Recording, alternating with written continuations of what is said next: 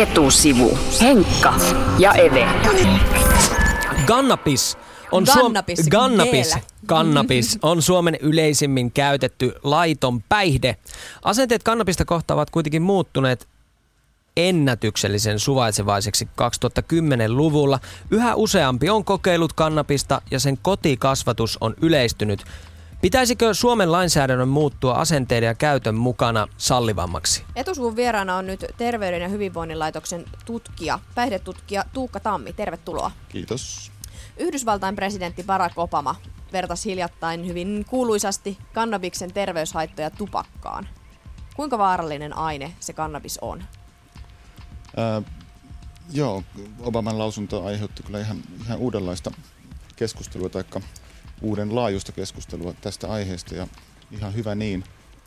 Se, että mitä tahansa laitonta tai laillista päihdettä verrataan tupakkaan tai alkoholiin, niin kuin usein verrataan, niin on tota, ää, sillain hankala, että, että alkoholi- ja tupakkahaitat on niin valtavat länsimaissa, Suomessa, että oikeastaan melkein mikä tahansa muu päihde jää niille kyllä haitallisuudessa jälkeen. Mutta ää, on muistettava, että ne, niin ne ei ole yhteismitallisia juttuja. Kannabiksen terveyshaitat ja muut haitat on erilaisia kuin alkoholin. No millä tavalla ne eroaa? No, alkoholihan on hermomyrkky, joka aiheuttaa sekä niin kuin yliannostuksia, kuolemia, monia niin kuin elimistöön liittyviä pitkäaikaissairauksia, mitä taas kannabis ei aiheuta. Voiko kannabikseen kuolla? Ää, ei ole yhtään todistettua kannabiskuolemaa. Ja alkoholikuolemia on Suomessa tiettävästi. Pari tuhatta vuosittain. Eli no nyt mä haluan vetää tästä johtopäätöksen, että kannabis on vähemmän haitallista kuin alkoholi. Toki alkoholia käytetään huomattavasti yleisemmin. Että raittia tai taida olla kuin 10 prosenttia kansasta.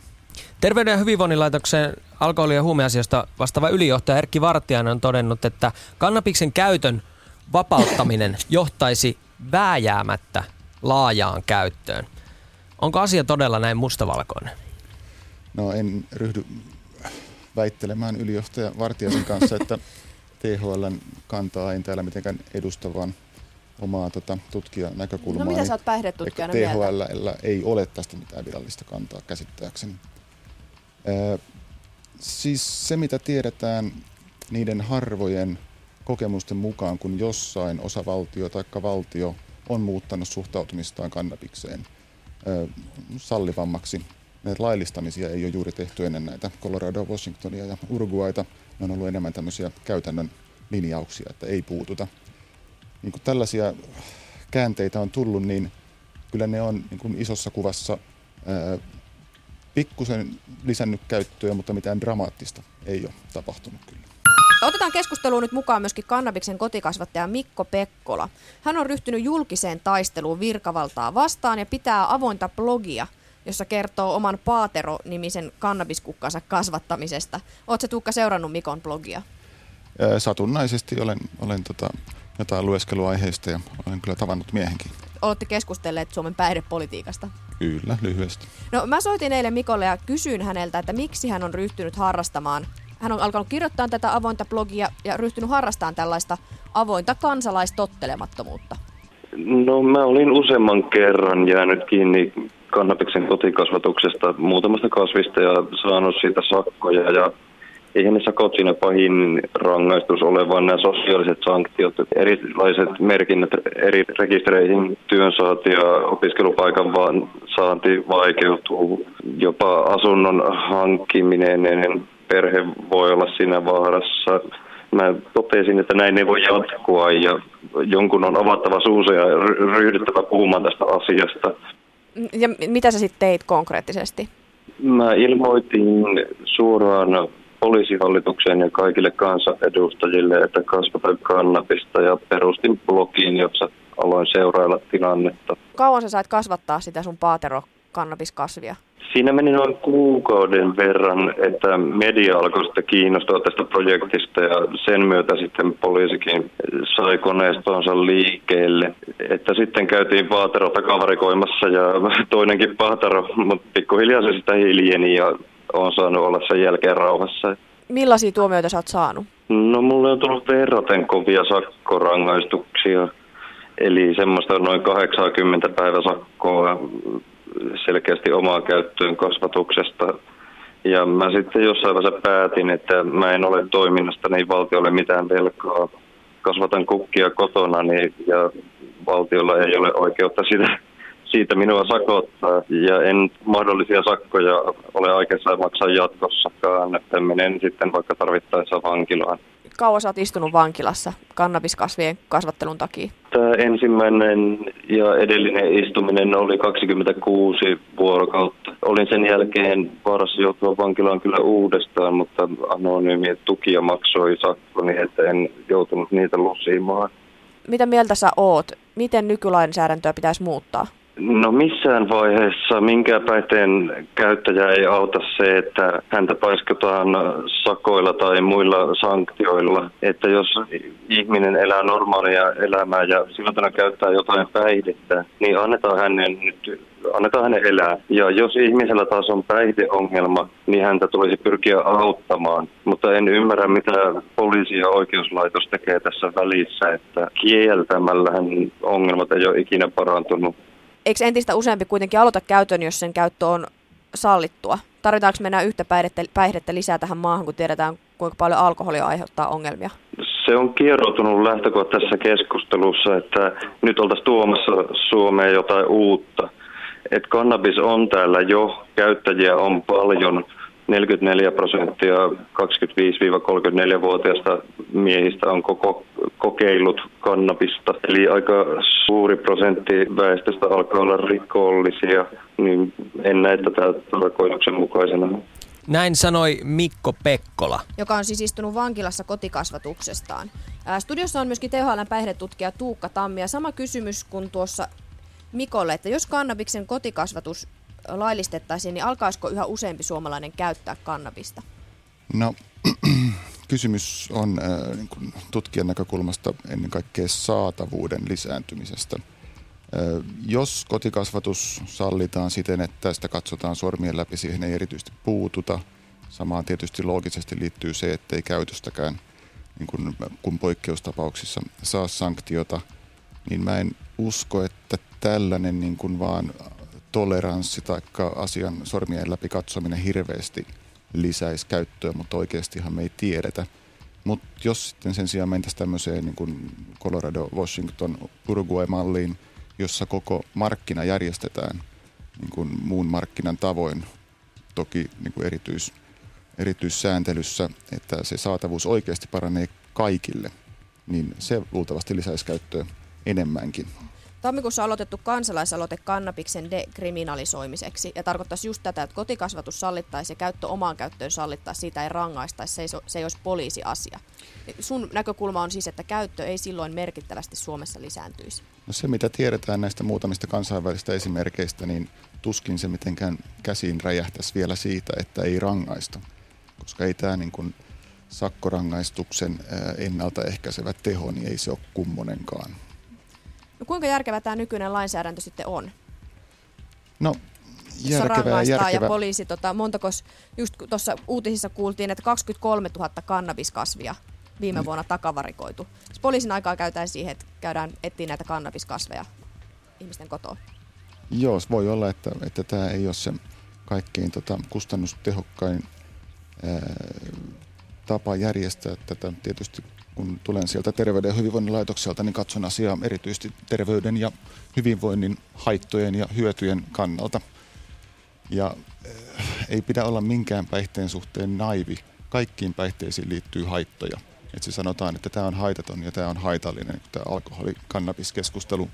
Kyse on vain siitä, että miten niitä haittoja, jotka tiedetään, että vääjäämättä syntyy joillekin käyttäjistä, miten niitä yrittää hillitä ja hallita. THLn tutkija Tuukka Tammi Olet siis tutkinut suomalaista huumepolitiikkaa, mutta THLn tutkimuksissa on selvitetty, että perinte- tai pe- perinteisellä vaan sanotaan, että tavanomaisella kotikasvattajalla on yhdestä viiteen kasvia. Puhut näistä terveysvaikutuksista, niin mihin tällainen määrä riittää? Puhutaanko tässä siitä, että kasvatetaan myyntiin vai kasvatetaanko itselle vai mihin tarkoitukseen nämä ihmiset saa kasvattaa, kuten esimerkiksi Mikko Pekkola tätä omaa paaterokasvia? Mikko Pekkola sanoi, että hän ei ole myynyt koskaan kellekään. Selvennetään se.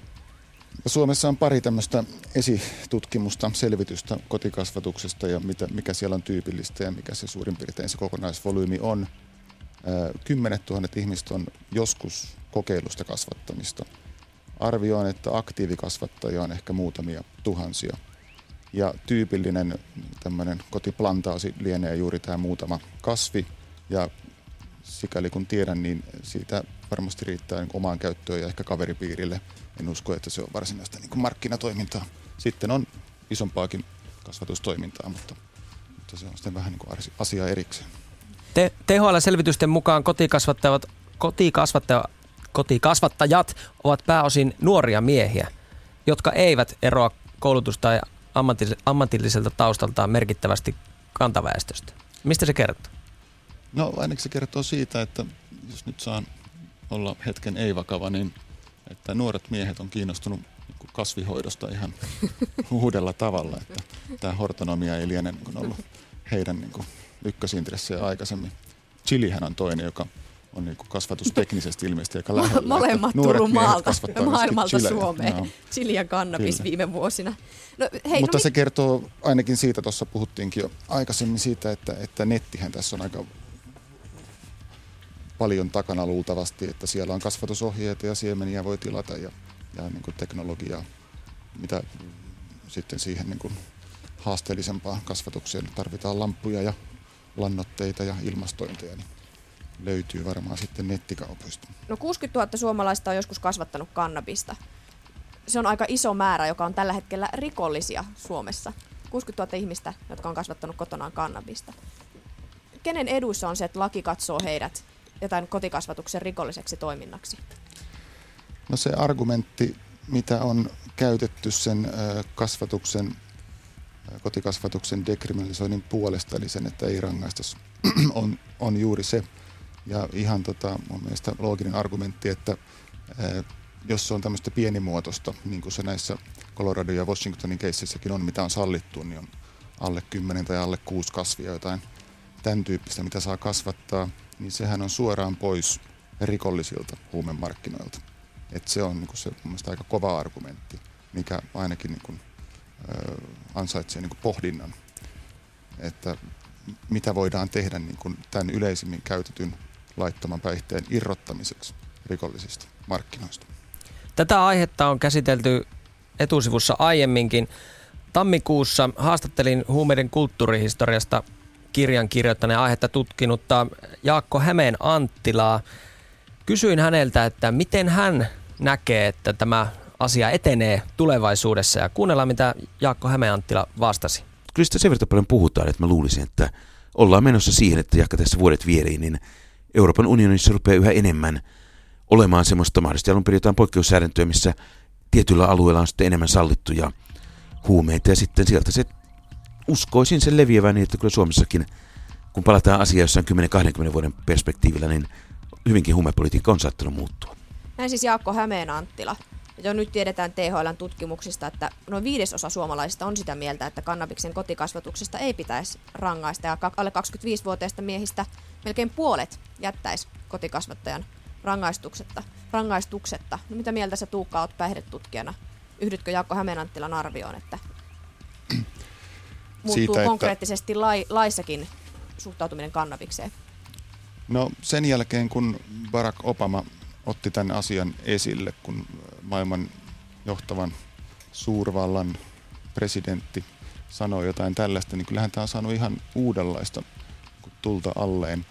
Et kannabiskeskustelu, laillistamiskeskustelu pompahtaa tasaisin väliajoin esiin, on, on tehnyt sitä pari 30 vuotta jo, mutta tällaiset avaukset – kun USA-presidentti astuu esiin, niin on kyllä ihan uudenlaisia. Että nämä vai... Muuttaako se jotain Suomessa? Missä ollaan kymmenen vuoden päästä? No mä en usko, että se aiheuttaa mitään suoranaista painetta, mutta se antaa tilaa vaihtoehtoisille näkemyksille.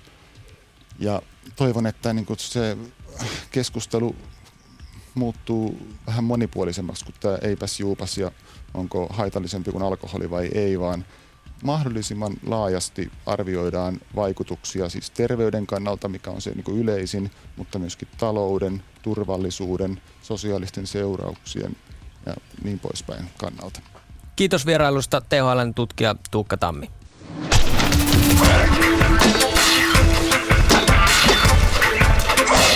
Etusivu. Henkka ja Eve.